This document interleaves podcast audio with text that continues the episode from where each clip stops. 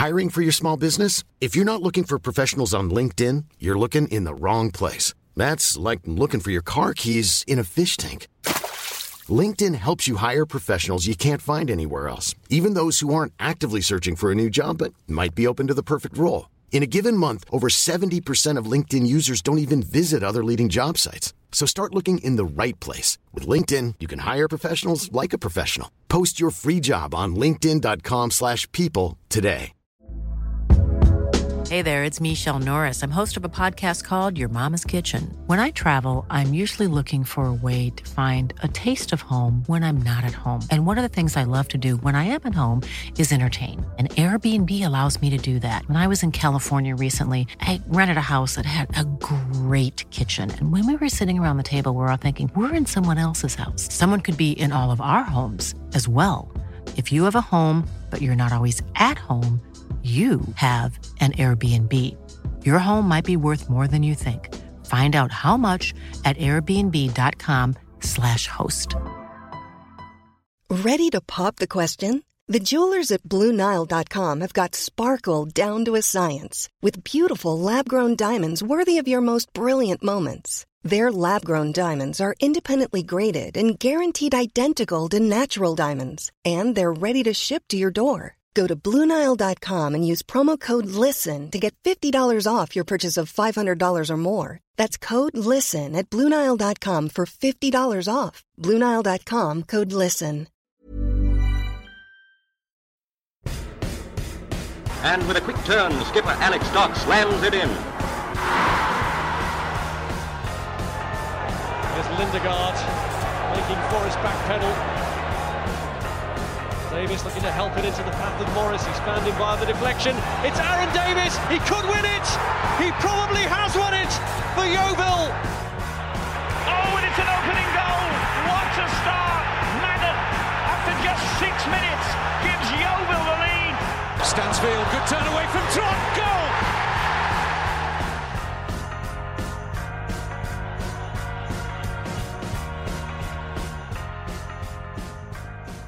Are you? Welcome to the Glovers Cast. We're back as a trio once again. Ben, Dave, welcome back. How are you doing? Wonderful. How are you? I'm all right.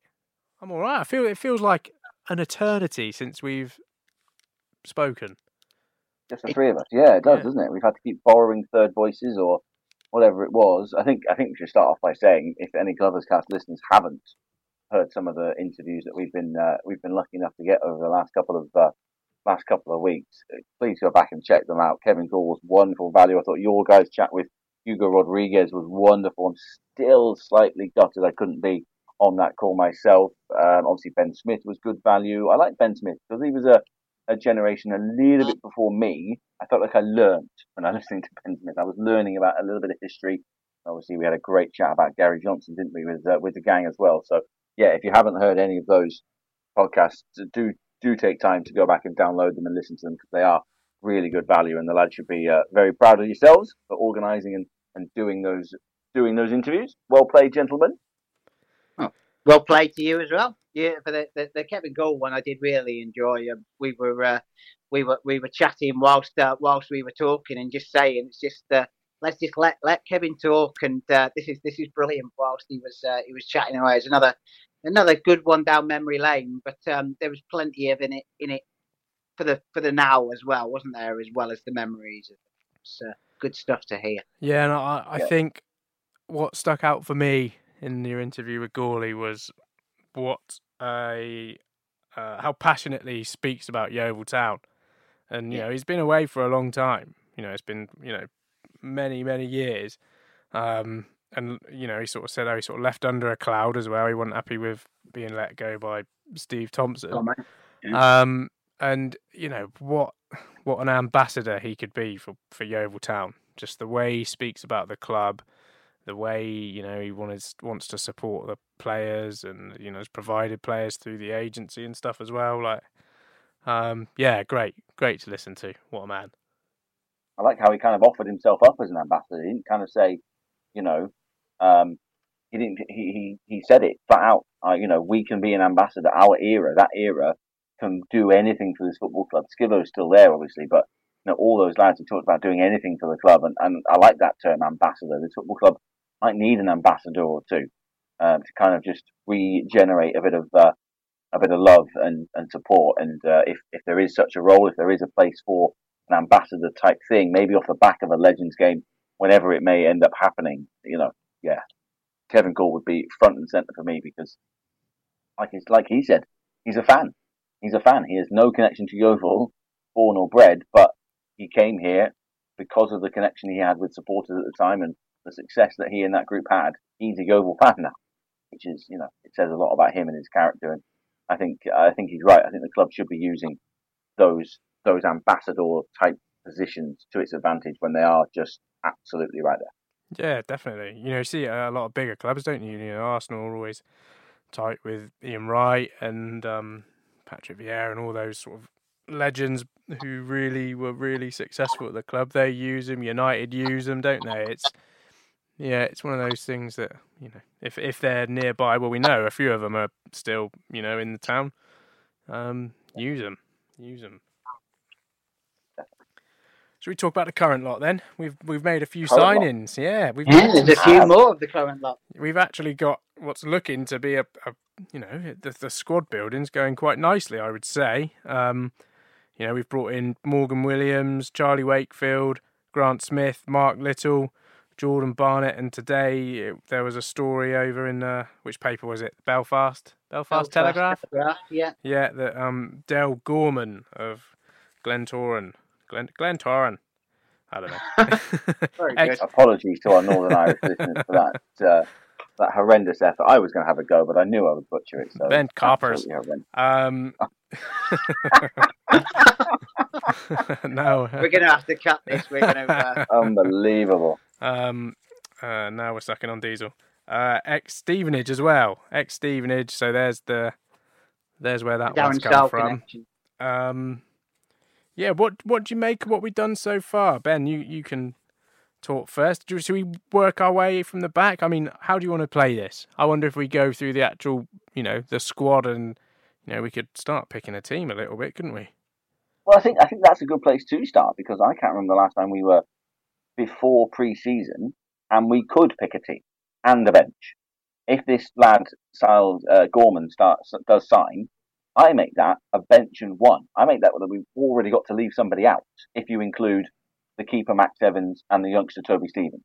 Mm. So we'd already have to leave someone out because of the numbers that we've sold, uh, signed, and that's before you talk about loans. Before you talk about probably needing at least one striker, if not two. So this is a squad.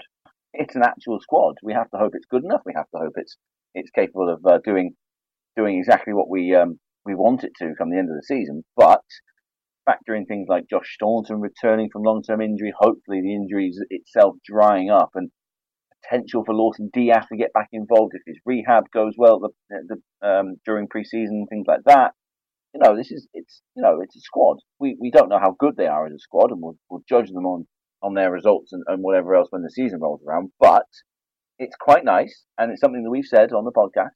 Let's get set early. Let's get a spine set early, and kind of go into the start of preseason knowing for the vast majority where we sit, and then maybe sprinkle a few loan deals and whatever sort of towards the end of preseason when when clubs in higher divisions are happy to, to let their squads be finalised. So yeah, I'm quite I'm quite happy with the with the progression. Not finished, not by a long shot. We all, we all know that, and need more than 16 players to win a to win a league or to get promoted or to knock on the doors of the playoff. But it's okay to be very cautiously, slightly optimistic at our position.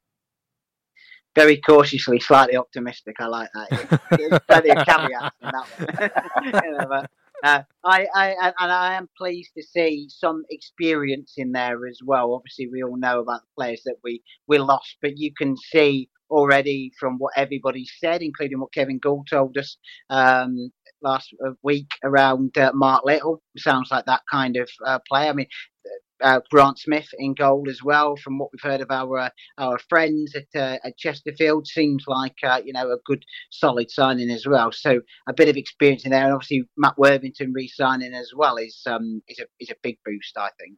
Um, so yeah, good to good to see some experience, but there's also you know some some players that we, we don't know so much about. I mean, Jordan Barnett uh, seems to be well, depends who you listen to, doesn't it? But not Notts County fans seem to think he, he, he did all right. Some think, seem to think that his that banger of a goal he scored against us at their place was the best thing he did. So we'll we'll see what he's all about. Charlie Wakefield don't really remember him at um, uh, when he played against us for Bromley, but yeah, there's a you can see a mix of youth and experience um, building here.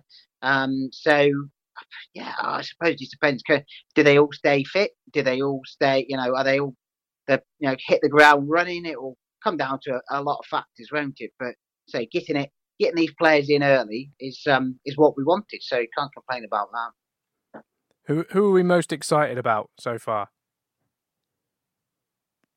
I'd say personally Worthington re-signing. I know a lot of people have talked about Mark Little, and I'll be honest with you, my play ignorant and not really know a great deal about him. He's obviously got a great, you know, pedigree um, and is an experienced player. And I think if he can stay fit, um, which seems to have been an issue that he's had, um, then I, I, he could be he could be fantastic, couldn't he? I know a lot of people pointed to his injury record, Bristol Rovers fans, and got caught. He's not afraid to jump back on social media, is he, against uh, people who talk about his injury record, so maybe I shouldn't say too much. But I do remember Notts County fans saying the same thing about Carl Dickinson as well, and he did all right, didn't he, for us? Yeah, the correct answer is Matt Worthington re-signing. That is definitely the most exciting thing of the of the lot so far. I like how Darren Sarll has kind of given him a bit of a challenge. Um, you know what he needs to bring to the team, sort of a new. Uh, let me find the quote here. Matt and I discussed in real depth what he needs to bring to this new team a player that affects the outcome of games. I like the fact that he's been given a bit of a challenge to be a little bit more consistent, a little bit more involved, because I think we've all seen it that it's very much something that he's capable of. So yeah, I'm I'm very excited to have Matt Worthington back on. I feel that again adds to that spine that I've referred to a couple of times. For me, in terms of the new lads, I I do like a goalkeeper, and uh, Grant Smith is someone that uh, feels like he knows this division, knows this sort of level. He's been around the block a, a few times at, at, different at different clubs. He's obviously had bits and pieces of football league with Lincoln and things like that, but sort of hundred odd games for, for Boreham Wood, I think it was. Um, Maidstone uh, and then Wealdstone, but never played, and then went to Chesterfield. So he kind of knows this level. I like that. I love that record of 10 clean sheets in 18 games for Chesterfield. I mean, more than welcome to bring that form with you, Grant, if you want, mate. That's that's wonderful stuff. So yeah, good keeper in the books. I felt like that was always going to be important. And there's a bit of a bonus. It's not taking up a loan spot. Last year, obviously, it was always taking up a loan spot in the squad with Adam Smith, who I would have been quite happy to see him back again on a permanent basis. But we've got another one, still called Smith. I assume it's just cheaper to keep the shirt. it's all already printed. We might as well keep it. Yeah, same um, number. Yeah, same number, same name. It's fine. We'll go with it. Um, so yeah, for me, Grant Smith of, of, of the new lads excites me the most. Um, I think can can really show something. I think there's going to be real excitement about a few of them. You just need a striker now, don't they? We've got Reuben Reid. Yeah, it's true. Yeah, that's right. We do. Yeah, that's good, isn't it? Um, that's all we need, I would say. Of, yeah, yeah. Plenty of goals in him this year, surely. Yeah. We will not judge Reuben Reid on the goals he scored. no, we will this year. Oh, we will. Oh, right. Okay. we oh, we said that, that, all along. I've said that all along. I've said that all along. Last season okay. we wouldn't. This season we will. Right. Okay. Okay. Well, said that all along. I, I consider that I'm just daring him to finish top goal scorer like 30 goals. So uh, yeah, yeah. either way, I can't lose. I you're lose. yeah, you're goading him, but either way, you'll you'll either be right or pleasantly surprised, don't you? Or, exactly. You know, yeah, yeah. So how you're, that's how you're playing it. Yeah, we do. But we definitely need another striker, don't we? When we look down the list, we look good in midfield, good in defence obviously a lot, a lot of players we were signing were defenders, weren't we? Which must be uh, Darren Sarll thinking, let's not have another season like last season where you know the, the entire defence was out injured at one point. Um, so yeah, he's definitely got some strength in depth there, isn't he? Yeah, so, I, I think so. I think he's when you look now, Bradley sort of Bradley looks like he may slot into either midfield or defence. Um, he's sort of your backup right back midfielder, I would say. I assume Little's going to be first choice. Um, do, do, you think we'll? Oh, well, I think I assume we're going to go for the diamond again. You think so, wouldn't you? Yeah. Um, I think I think we'll probably start like that. But as we've seen at this level, you need players who are going to be able to do two or three things. Yeah. So you need Bradley to go right back, probably play a bit of right midfield, bit of a holding midfielder. Needs to be, we can stick him on the left of the back four.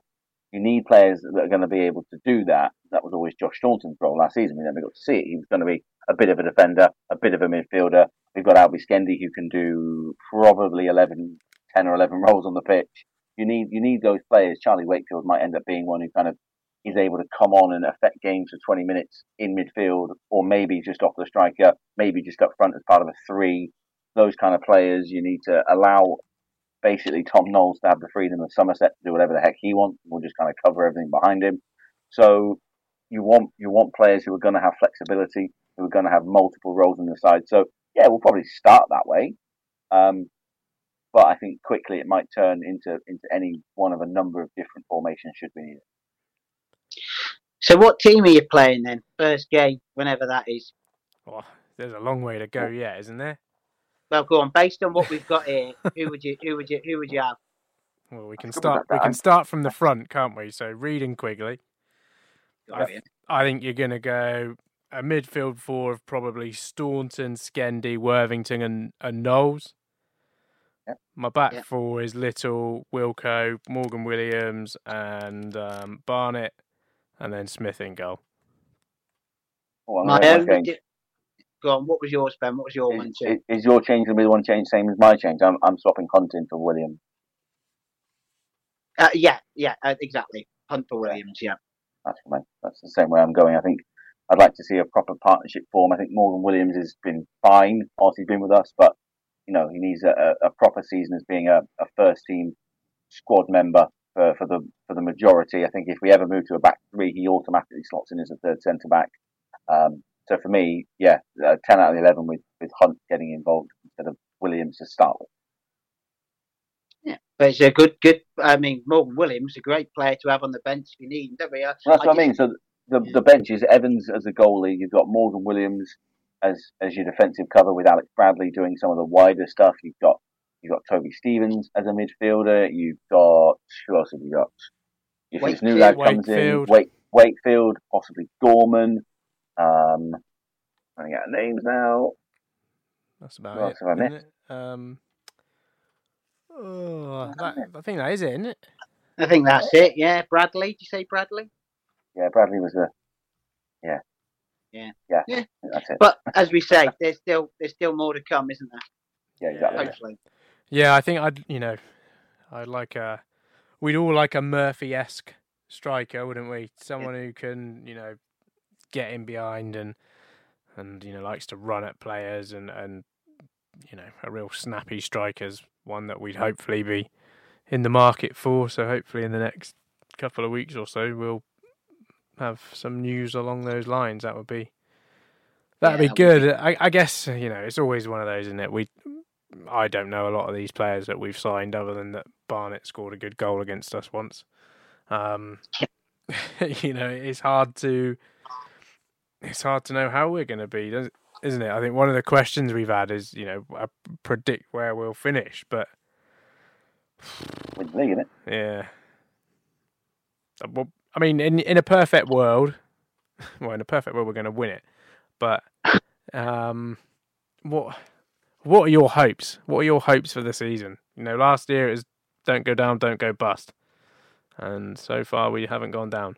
Um, so what what do we want to see? What are we thinking the building is the the, the you know the squad building is is looking at so far? I I think it's got to be uh, competitive, hasn't it? You got to be pushing for the playoffs. I, I think if we don't make the playoffs this season, that will be a, a failure, a disappointment. Um, if we don't make the playoffs, and uh, let's be honest, that's going to be tough because there are some very good sides in this league and some very good sides spending some decent money as well. Yeah, So, this is what I'm thinking. it- Who didn't go up? Yeah. Who didn't go up? well, exactly, yeah. Notts County, Chesterfield, Chesterfield, Wrexham. Torquay, Wrexham. You Yeah. know, Add Southend, Grimsby in there as well. yeah, that's six out of two. Yeah, and then there'll always be a Sutton, won't there, who uh, nobody expects and then uh, appear from nowhere. Maybe we'll be the Sutton. You know, Maybe the, we will. The, the talk is our budget is you know less. I think we've had our last of our EFL payments, so there's no more of that. And you know, we're we're we've had to do the work to find out about you know the um uh the money we got from Sport England, the loan. So you know, money's obviously tight. Money's obviously tight, and You say money's tight, and then we keep signing players. So Yeah, but there's got to be money somewhere. Yeah, someone's got to be doing something. well, but we're not we're not paying for them, are we? Uh, This Gorman sounds like he might have been paid for, but uh, no, I take your point. You look at you know you look at the players who have gone out and how many how much we were paying them. Oh yeah, None of these players are going to be. Uh, you wouldn't think any of these players are going to be on Rhys Murphy, Charlie Lee, Jimmy Smith money, are they? No, No, no, no. no. They're all coming that's up. fine. They're all coming up rather than coming down. Yeah, which gives them a little bit of a different, um, different hunger, different reason to, to, to go for it. Absolutely. You know, a, a couple of the guys I know, I know they're in, I know they're in signing interviews, but they're saying the right things. You know, Mark Little says I've probably got one more promotion left in me before I call it a day, so I've come here to do that. Charlie Wakefield says, you know, I've signed this club. I don't want to play in the National League, so I've signed for Yeovil to try and get out of it. Um, you know, saying saying the right things. It is just saying the right thing. Of course it is. Um, and you have to actually have to go and do it. But clearly they're there for for the for that reason to try and, and get up there towards that top seven. And I think I think that has to be the target. I'm not going to quite go as far as to say that it's a complete failure if we if we if we don't make it. If we finish eighth, ninth, or whatever, it's not a complete failure. The failure would be not ever looking like. it. If we fall just short, look, it'll be tough, it'll be gutting, but you kind of understand it. But say the right things, say the right actions, play the right attacking football, and go for it. Try and win every game, and let's see how close we can go. Because if you can be ever so quietly, kind of maybe sort of optimistic at this point, well, that's a good place to start. So, yeah, let's let's aim for those playoffs. Yeah, there are good teams. So are we. What do you think, Ian? Uh, I'm I'm leaning. I I think need to get playoffs. If we don't, I, I agree. If we don't get playoffs, the the season will. Failure is a big word, but you know I wouldn't be happy with us finishing outside the playoffs, and would think it would be time for change. Yeah. You know, three. You know that that's just you know that's just how I feel. If if you if the manager will have had three three seasons to get out of the National League, albeit It's something, One- it's something that we've said all along. one freakish season. Um, this Yeah. is yeah, this is this is you know the be all end all of his time at the club. I would I would think in terms of taking us forward. If we if we don't if we don't get out of the league, if we don't reach the playoffs, then time for a new strategy. And that's something we've said all along. That's something I've always advocated is we need a proper pre-season, a proper schedule, a proper, you know, sort of crack at it to really judge where we are. And that's what we're getting this year. So there's no, there's nowhere to hide. There's nowhere to kind of, oh yeah, but maybe, yeah, but kind of, oh, but this kind of happened. No, we're giving it a fair crack. We will, we will judge harshly or positively because everyone gets a fair crack at it this year. And yeah, don't get me wrong, Wrexham are spending cash, and Phil Parkinson's a very big statement signing in the dugout there. Of course, you've got you've got cash to field, and you've got Cashport. Other cash-based puns are available. Um, spending money left, right, and centre, but that's fine. Um, you know, Southend have chucked a few quid at a couple of players. Okay, fine. Still, you know, you've got to have to might have to make it a little bit of them versus us. You might have to make it a little bit of uh, I have to go a little bit back to little old Yeovil, which I know isn't everyone's favourite thing, but you can have an everyone against us, us versus the world kind of momentum type thing. Maybe we can get somewhere. I think top seven is perfectly doable. We need to get out of the traps quicker. We don't want to be waiting 10, 11 games for our first victory like we did this season. Let's get out of the traps nice and quick. If our first, if our first four fixtures are Chesterfield, Stockport, Wrexham, and Torquay, you can kind of go, oh god, Give us a nice easy one to get going, not against teams that have just been promoted. Last year we got Kings Lynn, and didn't we, who were kind of and Wealdstone on the and Wealdstone on the telly, up against the big boys of the division. You know, they turned up for their cup finals and they got the points they deserve. Credit to them. Just give me give me some rubbish. Middle of the, the teams that are going to be naff, please. Start And- with Woking, and- shall we? Yeah, just yeah, a team that'll be happy in 14. Give us them first at home, please, and and we'll kind of we'll go from there. Um, let's get the first win under our belt. Let's get those first sort of key moments. Let's get Reuben Reid's first goal. Let's get Joe Quigley's first goal. Let's get first clean sheet in the books nice and early. Let's not go waiting and wondering, and then everyone will it'll it'll calm the nerves like Harry Kane did the other night. Nice third minute goal in the first game, and everyone's settled. fine, okay, we're fine now. That's that's that's what we need to get going. Can we can we sign Harry Kane? That'd be He- he- he's That'd be all right. available. Yeah, yeah, it's true. To Yeah. be fair, mate, there's a there's an Argentinian lad called Leo Messi that's out of contract. Do you reckon we got a few quid to sign there? I've heard of him. Yeah, Yeah, he's, he's apparently all right, but he's um he's playing in uh, Argentina at the moment. bit bit too small, I think. Probably. Yeah, won't- yeah. It's the same as Jordan Green. He'll just sort of disappear off and, and never be seen again. Too small to play for this club.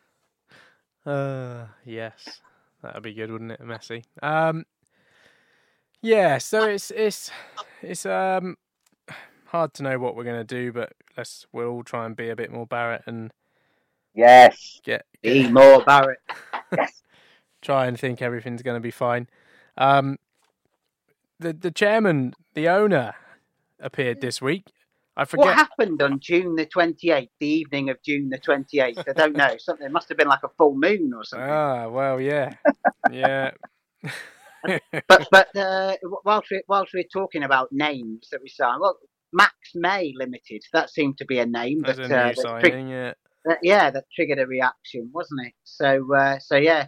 Do, do, do you want me to, to tell the story for anyone who didn't know it? Yeah, you. I Yeah? mean, you were the one. You know, I, You were I one was, that one of the one of the one of the furiously to questions. keep up with, with everything that was going by uh, posting stories on the website. So if you haven't uh, you haven't caught up with the uh, saga of the evening of June the 28th, then uh, go back on the uh, on the news page of gloverscast.co.uk and you can live it all again. Can I just Uh, say one of one of the questions on the night because someone had replied to a tweet and then someone said, "Who is Dave?" And I think you were Dave. Oh, right. I could. There you go. I am Scott Priestnall speaks only to me. Yeah. Yeah. So Dave is So, Dave. uh, so yeah, on the on the 28th of June, all, all viewers of uh, Companies House, which is uh, a lot of people by the by the sound of it, um, spotted that a company had been uh, registered to um, an address uh, uh, at Huish Park, Lufton Way, Yeovil, which we might have heard of, um, for a company called Max May Limited, which um, apparently, according to their registration, specialises in the development of building projects. So, two plus two equals hmm, a company uh, with our chairman, Scott Priestnall, as a director, along with um, uh, his friend and associate, uh, Jed McCrory, who he's uh, quite publicly said on a number of occasions is a, uh, is a friend of his. So, uh, going into business with a business based at Huish Park, working, well, specialising in the development of building projects. So, say put two and two together and you think well we've been talking about land deals we've been talking about what's going on with the uh, with the with the stadium the south somerset district council deal is it on is it off? It, i think it's a fairly reasonable assumption to put together. So a lot of people did. A lot of people on social media asked the question tweeted scott directly the Glovers Trust put out a statement saying it acknowledged the recent developments, the creation of a new company at Huish Park, um, and urged the owner to provide supporters of Yeovil Town with some clarity on his future plans. Then, uh, at about 20 to 8 um, on June 28th, uh, Scott Priestnall took to his Twitter, um, his at Scott Priestnall Twitter page, uh, and um, yeah, answered a lot of questions. To be fair to him, he um, one one thing that he did say was that it had the registration of this company at Huish Park had nothing to do with the Oval, um, and said that it was uh, a new venture. So nothing to do with the Oval. Everyone knows about my relationship with Jed McCrory. I've discussed it many times. All my companies had addresses changed to Huish Park as a result of closing my London office and married managed correspondence in one place. So Scott Priestnall saying that the reason this Max May um, specialising in the development of building projects is based at Huish Park is for ease of correspondence and administration, I would say. Um, so we can maybe have to go back to the Companies House and look at all his other companies and see if they were they are all registered at Huish Park. To be fair, a lot of them are. By the ones I've seen, there's a lot of them that are. Um, so yeah, it's certainly stimulated a bit of uh, interest from there, and lots of lots of questions on other subjects, including one um, which was, uh, "Are you in discussions with anyone to sell the club?" Uh, his response to that was, "Yes, I've been approached by a group to buy the club. This happens all the time, as I've said many times. I am also in discussions with various people to invest in the land and the club. Nothing is finalised as yet, so nothing to update. I can't openly announce every discussion I had. That was six minutes past eight on the evening of June the 28th. So, as I say, if you want to go and relive the saga, you can do that on our uh, Gloverscast.co.uk website. But yeah, that seems to be what it is. So, what do we make of that then, chaps? That I mean, that last bit riled me up. Can't publicly discuss every discussion I have. He hasn't said a fucking word since the end of February. Whoa, have we got a bleep machine? no, it's true. I wasn't, he hasn't. I, I, I wasn't expecting that. We're not asking. Fans are not asking every, mm, you know, detail to be communicated. That that's not what they're asking. But after this amount of time, to suddenly start replying on on Twitter to you know a select few because not all the people who are diehard Yeovil Town fans are on Twitter. They're not all going to see it. They're not all on social media. So then you know we're going to have a sponsor announced this week, aren't we? Apparently, and the kit's going to be finalised. Like these are things that, for all their faults, the previous ownership would you know they'd offer up offer up a choice of kits. They'd communicate. That would be the one thing they probably would communicate at the end of the season is pick which kit you want for the season after. That was their idea of engagement for you know that would cover the lot. You know, it, it's there. There are simple things that don't take a lot of don't take a lot of hard work to do that have been totally gone, totally gone by the wayside. And yeah, um, let's hope. He, and all we get is one flurry of tweets. Yeah, let, let's hope. and then that's it. Silence again. let's hope he is is you know he sort of replied to you and said that's not what he meant when you posted the article about him you know being in discussions but let's hope he is in discussions and i'd like Yeah. i'd like to see I- change i think that i was i was quite supportive at the start and even through you know the middle of covid and all of that but ever since december ever since especially since february i think you know and and with all that's happened at the club in between February and now, that says all that says all we need to know, in my view. That says all we need to know about the interests in the football club that this man has. Ben, you want to pick up from there? I just So- heard a mic drop in. So my my concern is that this is what's triggered it. Max May Limited, which has nothing to do with the football club, has triggered his reappearance. Not the tragic passing of our captain and the attempts to try and raise funds for him, his family, and the legacy that we all want Lee Collins to leave this football club, and something that I really, really am hopeful and desperate for this club to do to try and make sure that this this horrendous tragedy that we've all been through and we've talked at length about on this podcast. That podcast, I still go back and listen to it now, that first one. And again, I still go back and listen to how passionately we as a trio spoke about that incident. And I've just been back looking through uh, through Scott's social media. One tweet saying, Captain, leader, legend, my captain, on April the 2nd, a couple of days after he passed. And then a single retweet on May the 24th of the crowdfunder campaign. No statement, never sat in front of a camera and said, here's what I want to do.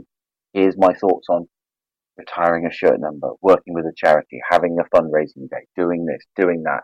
Uh, we've done this, we've done that. None of that was important enough to get Scott Priestnall to talk to the supporters of a football club he claims he has in his best interest. But a company that has nothing to do with the football club, as a quote, was enough. Something's not right there. And I'm, I'm a bit like you, Ian. I was delighted when he took over. He said all the right things. He uh, made all the right gestures. Adam Stansfield Foundation on the front of the shirt. Recognised that the shirt that Hummel provided to us was was horrendous and changed it. You know those little things worked. They're good PR strategies. I bought the kits. I I paid the crowdfunder money. I bought the streaming season ticket because I felt like I was needing to do my bit. I bought the ticket for the under 18s game that I had no intention of going to because I was 300 miles away. You know what I mean? That kind of stuff because I felt like I had someone I could believe in. But this is what this is what causes it. It feels like feels like someone's been found out. you know when you you know I I've done it, you know, and you feel like you've been caught out at doing something naughty, so you try and double down and and and back yourself into a corner, and that's the real disappointment. So yeah, and what, all after all this time, this is what it's taken for him to reappear on on one night, and like you say, it's disappeared again. Come out the next day and talk to us. Come out the next day and and and, and use social media, yeah, yeah to, and use social media to your advantage. Release a statement, sit in front of a camera and talk, and say, "Here's what we're doing." Spoken to uh, to uh, X number of people about investing. Um, I know you have concerns over Jed McCrory. I'm telling you flat out in front of a, a, a camera that he is a friend of mine. He is an advisor of mine.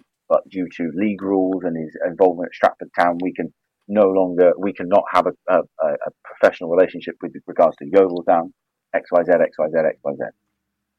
Yeah. None of that's happened. And that's, that's a real disappointment. Yeah, he seems to enjoy, well, not enjoy, but whenever we've had updates previously, they're always in the form of, you know, like a massive, long, you know, a long post on the website and sort of thing, you know, rule 101 of comms is, you know, keep it simple. Don't complicate the message, don't mix the messages. So, you know, it's better to have regular updates rather yeah. than. Well, like we said at the beginning, at the beginning he did do that, didn't he? And he did do little Twitter videos saying what was what was going on, and that was good. Uh, and I'm quite happy to to criticise him, and I do criticise him for everything that you fellas have, uh, uh, have just said.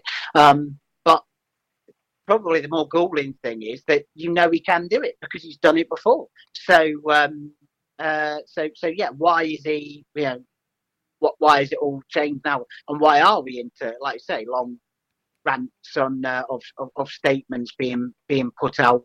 He's done Q and A's with fans before, isn't he? Well, you know, why not do something like that um, again? If he if he's got something that he wants to say, and say the evening of June the twenty eighth would suggest he does have something that he wants to say, why do it that way. Why not, uh, you know, be a bit more professional about it? He's the chairman of the football club after all. And as you said, for all their faults, John Fry and Norman Hayward, you know, wouldn't. Well, Norman Hayward might not have said anything. He, he never really did, did he? But but John John Fry would have probably taken a more professional approach to this. I think whether it would have been any better or worse, I don't know. But I, I, definitely think that he, he, would do. So yeah, I, I agree with everything you guys have said with regards to the timing of it um, and the motives behind it. It all just feels feels wrong. The other thing for me that really wound me up is, you know, him saying how he's had to run the club with no income for the season. Yeah. Which is just a, such a slap. He get, is he going to give us all our money back? Is he for a crowdfunder because he's done it all himself? Fifty grand that the fans raised. He's, yeah. he's going to give all that back, is he? Yeah, the ticket, the um, season tickets, the uh, streaming so much, isn't it? Yeah, streaming yeah. packages, so yeah. much of that. Um, yeah, it's a real shame. Ben, you you know you're uh, an exile up north. You you paid for a season ticket, um, the streaming service. How did it make you feel to to see that you know the chairman thinks he's had to run the club on no money? It's, it's strange, isn't it? Because I understand when he says no money, he doesn't physically mean zero pounds zero pence. He means significantly less than would otherwise have been the case. I understand that. But because he hadn't communicated we'd made X amount of money out of this, we'd made X amount of money out of that. We know that Crowdfunder at the start of the season made however much it made. I've got two shirts hanging on my wall to prove it. Um, but again, like that's where that's where that communication is broken down. That's where we've been missing. It's actually acceptable. I we all understand the financial hardship that all football has been in at our level, certainly. So tell us, let us understand, let us let us kind of get behind it. You know, come and tell us and say, look, here are the differences in numbers. I don't want to wait till next financial statements are released to figure out and go, "Whew, geez, he wasn't kidding, was he?" Who knows where we'll be by then? So tell us, tell us how much we make. You you, you must know.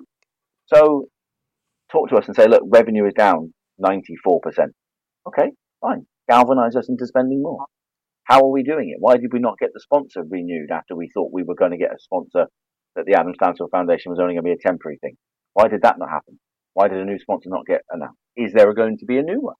What steps are we being are we taking to do the next one? Don't slap us in the face with a slightly unnecessary wording of no funding. I know you don't physically know no funding because my credit card got charged the appropriate amount at the times that I asked it to get charged. So I know the word no is not is not the correct word to use, but I understand what the principle is behind it. And again, like you said, Ian, we keep it simple. I'm not asking for pounds and pennies. I'm asking for basic numbers to let me, the idiot punter, understand. If the idiot understands, then the people who actually have some level of sense on the matter will certainly understand.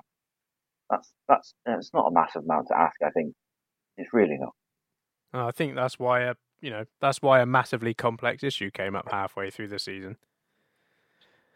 A situation that's very difficult to explain, very difficult for people to understand, to the point that people just switch off and think, "Oh yeah, it's probably the best thing to happen." Um, yeah, I don't think I, I, you know, that's a whole another whole situation that is still, you know, is still ongoing, isn't it? We've not heard from the council, we've not heard from the club. We have. Oh, you're talking about the ground, right? Yeah. I was trying to work out you what what what, Yeah. what this subject was, but yeah, that makes sense. Uh, so But no, we haven't heard from anyone. No, No, nothing, nothing and- from anyone about any of that. and Um, we've but you did- contacted the council. I've I've sent an email to the um, council, you know, communications department to get more information, find out if anything is happening, um, but I haven't had a reply yet. So I did. I emailed them on Tuesday, chased them up on Friday. So you know, we'll give them give them Monday, and then knock on the doors again. Um, but yeah, I don't think it's a, it's not. I don't know. It feels like we went from nice, cushy, you know, transparency, simple, you know, simple things, and then as soon as COVID hit, it was almost like it was an opportunity to not disappear, but you know, there there wasn't people on your doorstep every Saturday asking questions. You were able to, um, you know, get out of the spotlight and get away with stuff that you might not have got away with with fans uh, around you every week. Um, I don't know. I don't know. I mean, this goes on to one of the questions. Um, Don at Lecter has asked us: um, Is new ownership becoming essential? Um, what's what's Can we just have good ownership? I don't care who it is. I don't care if it's Mr. Blobby. I really don't. I really don't. I do not give a monkey's uncle. he did used to good live. At, he did used to live at Cricket St Thomas, Mister Blobby. Yeah, he Not- did. yeah, he's just down the road. He might have a few quid knocking about. Noel Edmonds is minted. You can call his mate in. deal or Look, that- no that's deal. all. That's all I want. I I don't know enough. I've said it a few times. This stuff goes over my head in one ear, out the out the other a little bit about all this complicated stuff, and I don't understand it. I just want good ownership. I just want a normal, positive, Um, what is good fan ownership? ori- for fan orientated ownership who understands who understands that they are not going to outlive the generations of supporters who are supporting the football club. They are not going to outstay those supporters. Scott Priestnall or Mr. Blobby will be in the football club and out the football club before you pass on your support to your son and he passes his support on to his son and so on and so forth. The Perkins lineage at Huish Park continues far beyond Priestnall or Blobby or whoever. I'm really looking forward to Mr. Blobby being bail as our new owner. But uh, yeah, I, I think I would. Um, the, the thing I would like is to see deeds matched with words.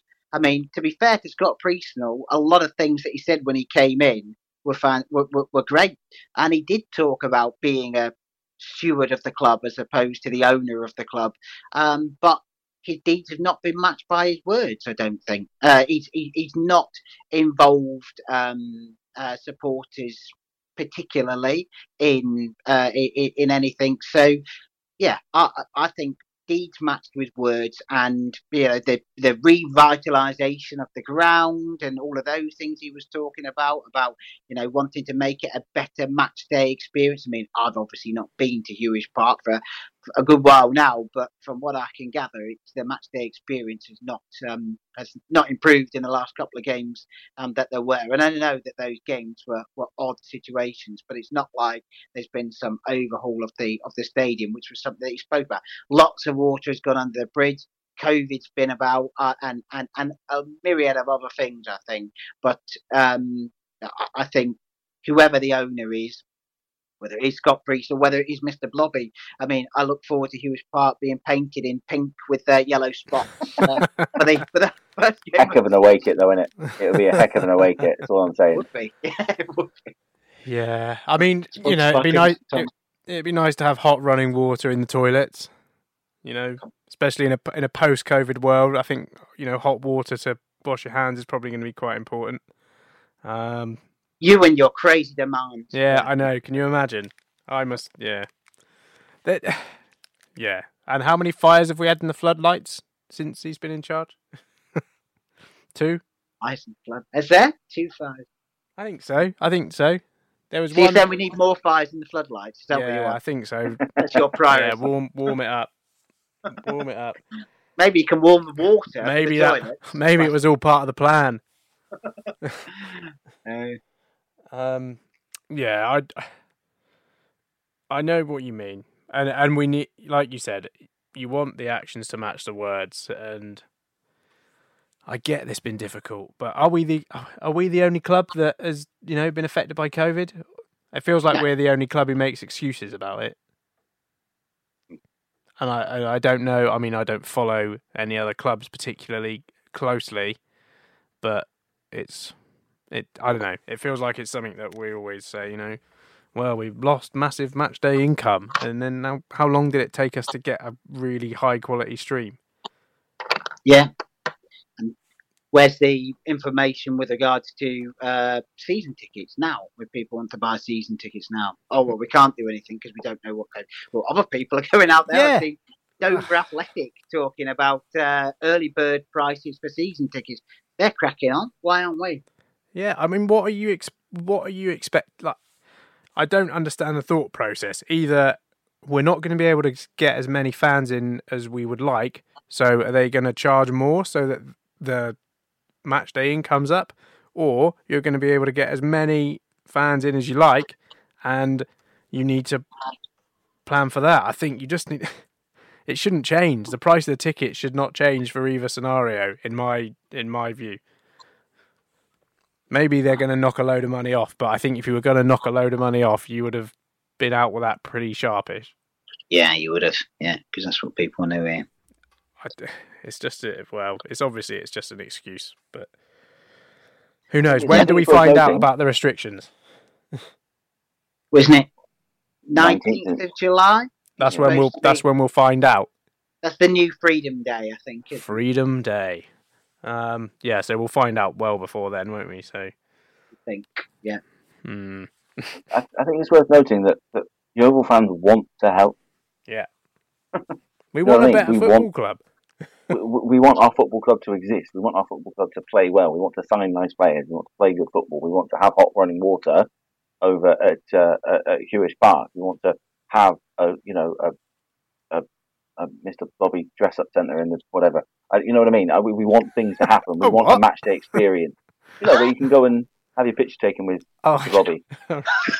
that's like not a Mr. up. Blobby dress up centre.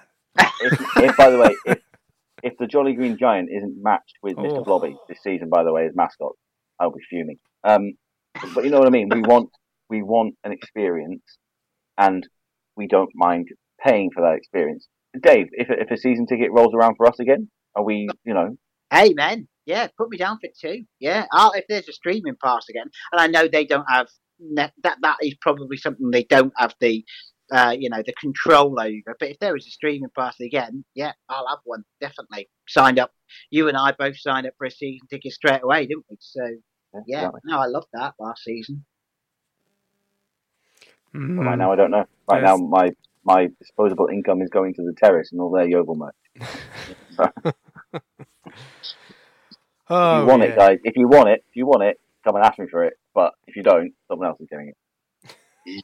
Ben has to keep buying merch from the terrace because he It's- keeps breaking the Yeah. merch that he's got. Yeah. Oh, shh, don't say anything about that. Oh, Ben's. Mention the broken mug. It was the freebie, wasn't it? Yeah, my daughter got hold of it. It's a very nice pen pot now, though. Wow. yeah. A bit lethal. Recycling, Got a I like sharp, sharp, sharp edge to it. Yeah, a little bit. Um, do you want to do? There's there's another question. Um, what striker would you like to join? Who do you Already think? Lionel Messi. Okay, but who do you think? Bobby. Who Mr. do you Bobby, think yeah. we can really afford attract to the club? Well, I, uh, I I had I had my attempt at trying to guess strikers that could uh, replace um, uh, Rhys Murphy on a on a blog a few weeks back, and uh, and I, I still think that Andy Dallas, Andrew Dallas, whatever his name is, the lad who was at Weymouth last season, um, who has hasn't accepted a new contract at Cambridge, and therefore um, I'm assuming because of his age would would require something um, of a of a fee don't know where he's going. Don't know if anyone else. I'm sure other clubs are interested in him. I know it was speculated. I think Notts County were interested in him at one point. I think if he's been in this part of the world, um, the southwest, and obviously you know enjoyed himself, then uh, yeah, he'd be he'd be a good person to um, to, to have about. Seems to be not a Murphy necessarily, but he's he's, he's that that more that kind of player than the other two that we've got. So I'd I'd go with with him if I if I was able to pick one. Or Messi. I, or Messi. I think um, I think we're going to be waiting for the loan market for that one. Yeah. Yeah, that's my hunch. I don't think we're going to get a permanent Rhys Murphy replacement. I think we'll probably get maybe even two loans, sort of one of it Josh Neufville-esque and one one outright striker. Um, we've obviously got a reasonable record with loanees um, in terms of we'll have players going back to clubs saying, "Yeah, I did okay there. Yeah, I had good fun." You know, I don't know who Luton Town have got in their reserves at the moment scoring goals, but chances are we're in line to get them if they're available for loan, um, sort of in a month's time. So, I, I, difficult to put an exact name on it, but I think we're probably going to head into the loan market for the Murphy replacement. Yeah, I just don't. I mean, I don't know. I don't really know much about any of the other players until they come to Yeovil. I don't know. um, yeah, it's it's you know it's it's difficult to pick out. Olomola was the other one that I put on the on the blog, but that was just because we can't talk about signing a player unless they play for Yeovil. Seems Yeah. to be the only players we can sign are ones we've signed before. But yeah, Olomola I think is still available. Still hasn't signed for anybody. Anybody. again, and I mean this this chap from um, uh, Dale Gorman. You know, this is an example of another player that none of us have like, really heard of, but the manager has you know these connections, these contacts, and is able to find them. So you know, what's to say in the next couple of weeks? There's not another name that no one's recognised. Who I'd never heard of Rhys Murphy before he signed. Yeah, know you'd heard of him for some random Carling Cup game that he plays for Arsenal, but uh, I'd never heard of him. yeah, and and well, and years of playing Football Manager as well. Oh, Um, man. That's the other reason. Uh, yeah, so it's it's hard to pick out names, isn't it? I just, I just not hard. I did it. Well, yeah, It's, it's easy. It's hard to get them right. That's the that's the hard well, yeah. And Ben has that Well- problem too. there, there was a name. Ewan and- Pollock. uh, Yeah, Yeah, Ewan, yeah. It, I'm, I'm waiting for the day signs. I'm, I'm, yeah, I'm waiting for the day signs. There is a player who jumped out at me. I think he got released from the National League South and was like a top scorer. Um, I can't think for the life of me what his name is. Ryan Seager? Oh, no, he wasn't top scorer. All right. He wasn't top scorer. And he wasn't It was- released, I don't think either, was he? Yeah, exactly. Uh, Well- Jason Pryor of Dorking Wanderers got linked with Stockport County. All Right. right. Haven't they got enough? Not, and well, I mean, they've got enough strikers. Yeah, you're absolutely right. Um, so yeah, I think, yeah, I think he scored a few goals last season in the National League North. and I think he makes sense, but I'm not sure if um, he actually ended up getting released. I can't find information from Dorking Wanderers, and I've been caught off guard trying to find it. Apologies. It's all right. It's all right. Um, Well, is there anything else you want to talk about? We've been going for quite a long time tonight. It's been nice to nice to chat to you again. yeah, it's been lovely. It's been lovely, isn't it? Yeah, is it? not Have enough, we got any not other enough questions? puns. You can tell. You can tell we've not spoken for a while because we've, you know, Dave hasn't made any shite jokes. Um, You have offended the Northern Irish people, though. Yeah, yeah. have I? You've done a du- dirty impression. All right. Yeah. Well, let's hear yours then. Oh, absolutely not. I wouldn't. I wouldn't stoop to that level. you, yeah. Did you not already, or was that before No. we were recording? Oh, I mean, No. Da- Yeah, I Dave wouldn't offended. dare do such Dave a thing. offended the Northern Irish this morning by calling him Irish. Irish, I did, I that's did, true. yeah. Yeah, that's you've, you've got to be careful with that. Um, no. Yeah. And I upset, I upset Scott Priestnall by repeating something that he'd said um, publicly as well. So I'm upsetting everybody. there, are, there are a couple more questions actually. Um, Elliot Watts. Um, hi, Elliot. Who's Elliot. excited to see Mark Little going through players? Elliot Watts, that's who's excited to see you Marcus Bergen. Elliot Watts. Next question. Uh, Yeah. Chris Sweet is Gourley eyeing up a job at the club, perhaps under a future administration. Well, Uh, Can have an ambassadorial role. Absolutely. yes, please. Yeah. Yes, please. Yes, please on both counts. Um, is da, da, da, da, can this squad currently push for playoffs without investment? I would suggest that the amount of players we're signing that there is investment. Yeah. Um, so, and, and I think we've we've already discussed, haven't we, that we think this squad can push for playoffs. So, does that answer that question? I do, man. I know. Well, yeah. I mean, we need to spend we need to spend more money to push for playoffs. So Yeah, I know agree, we yeah. can't we cannot push for playoffs without signing more players. I No. think is would be my answer to that. Get Um, checkbook out, lobby. is there going to be a change in ownership this season, in your opinion? Blobby, blobby, blobby. Yeah, you heard it here. Mr. Blobby is coming in. Oh, did anyone used to go to Cricket St Thomas when Mr. Blobby was I there? went a few times. Yeah, I went a few times. It was quite good back in the day, wasn't it? All the animals, was the, the seal doing their, their thing as well. They did a little show. We got loads of old home video um, walking around Cricket and Thomas. Now it's just no, no, this is great radio. no, it's just a hotel or some bollocks. I think it might be a Crinkley Bottom. Yeah, Crinkley Bottom. Very good. I think it's still there. Oh, I, I think it was a while ago. There was some article where someone managed to like find it all abandoned and Yeah, stuff. you, you you can walk quite close, and then you can kind of hack your way in. I think. Oof, there we go. We? Are we? Yeah, this is like an anarchist cookbook or something. we're writing here. An anarchist And- cookbook.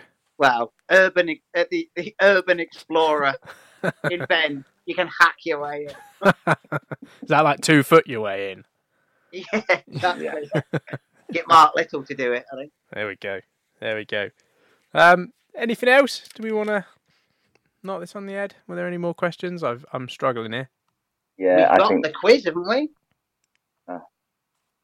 yeah, we do. We do. We Yes. do. And the quiz has Fine. absolutely not been recorded before we've had this conversation. So, Absolutely. not, no. Um, stay tuned for the quiz. Uh, coming up, it is Big Ben Barrett Yeah. versus the reigning champion Nigel Dyson, um, hosted by the what should we call it? Careful. The, the the incomparable David Coates.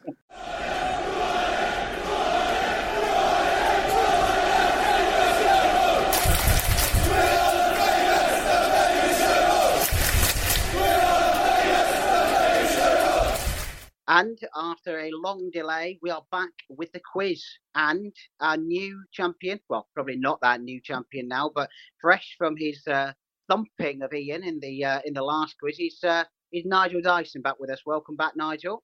Hello there. Yeah, thanks very much for having me back.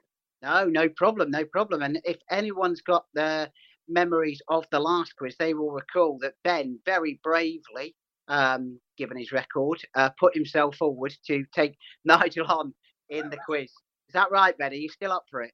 I, I, I am up for it. It's, it's a dangerous game to play at the best of times. I think Nigel might be the longest reigning champion now because in between. In, in terms between, of months, uh, in terms of weeks. Yeah, yeah. I was trying to describe how I feel about coming up against against Nigel today, and a nice analogy came through to me whilst I was at work today. Uh, are you aware of the competitive eating legend that is Joey Chestnut? I can't say I've heard of him, but I'm betting right. Ian has. So Joey Chestnut is the world record holder for eating hot dogs in America, and today, as we're recording, it's Independence Day, the Fourth of July, and every Independence Day he defends his title, and he is by far and away the best competitive eater the world has ever seen. And he broke his own world record today for number of hot dogs eaten in ten minutes. With would anyone like to take a stab at how many hot dogs and buns he got through in ten minutes? It's going to be something ridiculous. I'm, I'm going to say 51. 51, Nigel, any advances? Oh, it's, it's, going, to be a ridiculous number, isn't it? Um, let's go 64. I don't know. well, 64 was about 10 to 15 more than the bloke who got in second, wow. but was still 11 short of Joey Chestnut, who broke his own record of 75 no. today. Well, and that's how I feel to and the guy in second on 50 odds up against Joey Chestnut. Nigel, don't, think don't worry. A... You don't have to eat any hot dogs. It's fine.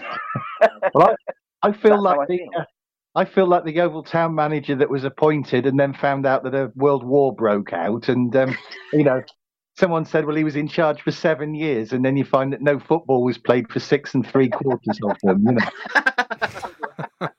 good, good that's knowledge. A, I like. Yeah, that's great. Right. Okay, so if we're ready, I will just go through the rules of the game then, because it's been a little while. But um, the game is Yeovil Town, Who Am I? So I will read you a little uh, history of the careers of three former Yeovil Town players, um, which I've written. Um, and the first person to shout out the correct answer is the winner, best of three if you um, if you if you shout out a wrong answer, you uh, wait for the till I finish the paragraph I'm on, and then I will bring you back into the game. Do we both understand the rules, gentlemen? Yes. Yes. We do. Right. Let's get started then. Okay. I was born in Enfield in 1990 and joined the academy at Tottenham Hotspur at the age of 16. In my second season, I was top scorer in the academy side and was rewarded by then Spurs boss Harry Redknapp with a start in the UEFA Cup away at NEC Nijmegen, replacing Fraser Campbell up front for the last seven minutes. I made a further Jonathan appearance Obika. against Shakhtar. Say that again, Nigel. Jonathan Obika. Jonathan Obika is correct. Yes. Oh. There you go. I was trying to remember oh. which Tottenham player was a striker. I was I knew I knew it was going to be one of those Tottenham loanees, and I couldn't remember which one it was likely to be, and then it suddenly came to me. I, I purposely put the, someone from Tottenham because I thought, well, that's at least a dozen players, isn't it? So, that's uh, right. Yeah, yeah, yeah. Very good, Jonathan Obika. Right, what one nil to Nigel then? I, I very nearly said Danny Hutchins, but he's the right back, isn't he? He is the right back. Yeah, yeah. If he was top scorer in anything, I'd be impressed by that. okay, right. Ready for the second Come one? Come on. Okay. Right. I was born in Liverpool in 1995, but it was in the New Forest that my footballing career began, turning out for Verwood Town, the 19 year old. In the 2014 15 season, proved a very successful one for me, picking up awards at the end of season, including Player of the Year and Goal of the Year. I got 19 goals in 38 games for Verwood and joined Poole Town in 2015, playing just six times, but I did score once. Um, but I played well enough to catch the eye of Steve Claridge, who was then Salisbury City manager. Aside from a brief period uh, where I returned to Merseyside to try and win a professional contract, uh, I was at Salisbury for four years, played 198 times, scoring 42 goals. And there I also caught the eye of a certain Darren Sarll, who gave me my first professional contract when I joined Yeovil Town at the start of the 1920 season, the 2019-2020 season that should be, um, and the club's first in the National League. I was straight into the action, midfield alongside Lawson, yeah, Matt Worthington, Chris Dagnall. Say again. Chris Dagnall. Not Chris Dagnall. No, no. So you're you're you're out until I bring you back in. Ben, this is your chance. Okay, uh, an opening day defeat at Barnet. My first goal for Yeovil appearance in a 3 1 win at Ebbsfleet, scoring the third on the night. Nigel? Tom Whelan. Tom Whelan is correct. Ah. oh, the drama. I, I'd have won by I'd have won by now, just so you know. there you go. Yeah, the voice in the back. Sorry, mate. Yeah, winners, winners don't get to say that. Right. Okay. Well, this is the decider then. Okay.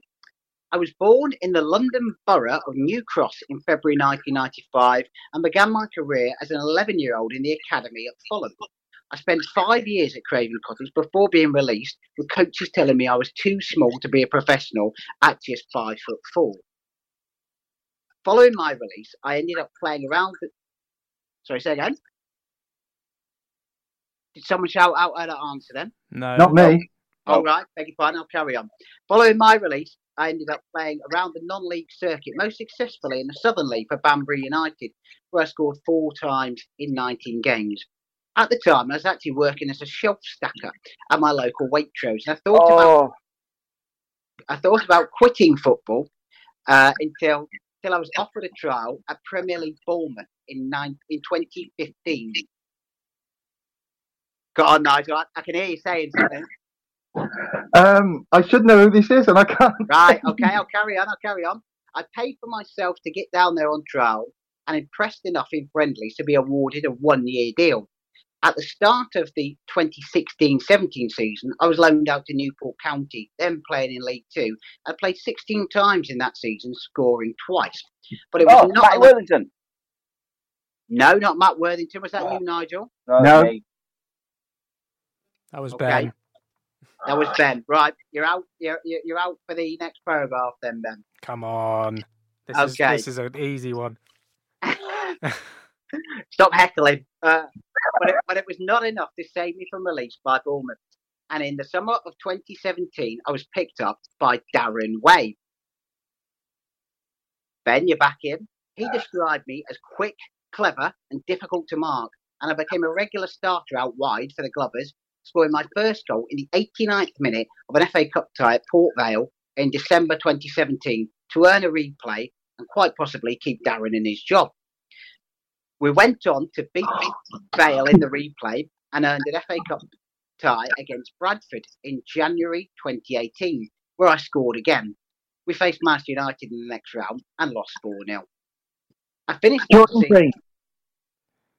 Correct. There Jordan. Green it is. Oh my word, I thought I was going to go all the way to the end there. That would have been an opportunity. Oh, So there we go. need some pre-season training. I do. I tell you. There you go. There was a, there was a, yeah, it's, it's been out of practice a little bit, Nigel. So don't beat yourself up about it too much. right. Well, Ben, do you have any final words? Oh, I'm genuinely gutted. final, final. Final, not final. I am genuinely gutted. For half a millisecond there, I thought I stood a chance. I very nearly said Ryan Seager, but he was Southampton's youngster, wasn't he? Not Bournemouth. right. Okay. Uh, yeah. That's what I was Yeah. throwing. I keep coming. I keep coming back to Ryan Seager. I mean, Oh. as soon as you said five foot four, I Yeah. was, there's, we haven't had very many small players other than Darren Way and Lee Johnson. No. Yeah, And I yeah, I'm just trying to shot rack my brains trying to as remember the you know, and uh, yeah, yeah. got there in the end. Well, there you go. Yeah, well played, Nigel. Well played. Well Thank you played, very Nigel. Well done to all. Okay, right. Well, Nigel, that means you're back again then, and we'll, we'll have to have a think about uh, what we do. We might have to put out an appeal for someone to uh, to come on and take you on. We'll uh, we'll throw it out to the listeners and see if anyone fancies coming on to take you on. okay, yeah, I'm up for that. That's no worries. Oh, there you go, fighting talk, everybody. if anyone fancies taking on Nigel, give us a shout.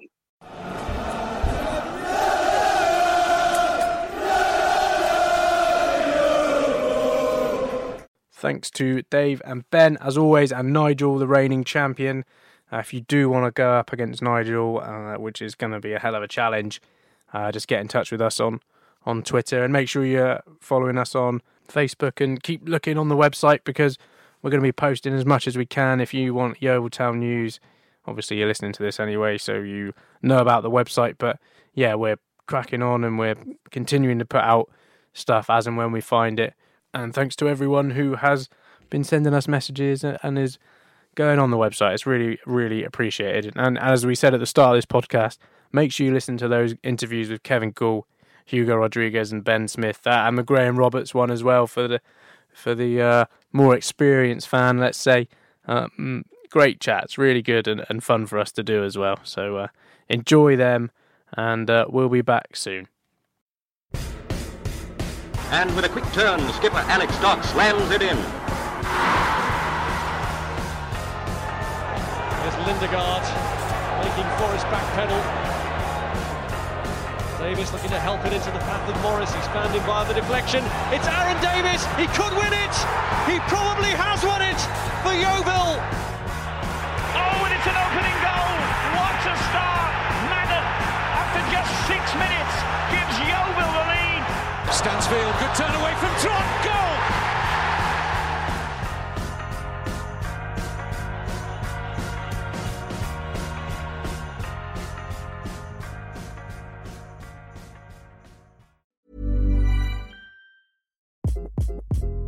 Hi, this is Craig Robinson from Ways to Win, and support for this podcast comes from Invesco QQQ, the official ETF of the NCAA. The future isn't scary, not realizing its potential, however, could be. Just like on the recruiting trail, I've seen potential come in many forms as a coach. Learn more at Invesco.com slash QQQ. Let's rethink possibility. Invesco Distributors, Inc. Planning for your next trip? Elevate your travel style with Quince. Quince has all the jet setting essentials you'll want for your next getaway, like European linen, premium luggage options, buttery soft Italian leather bags, and so much more. And is all priced at 50 to 80% less than similar brands.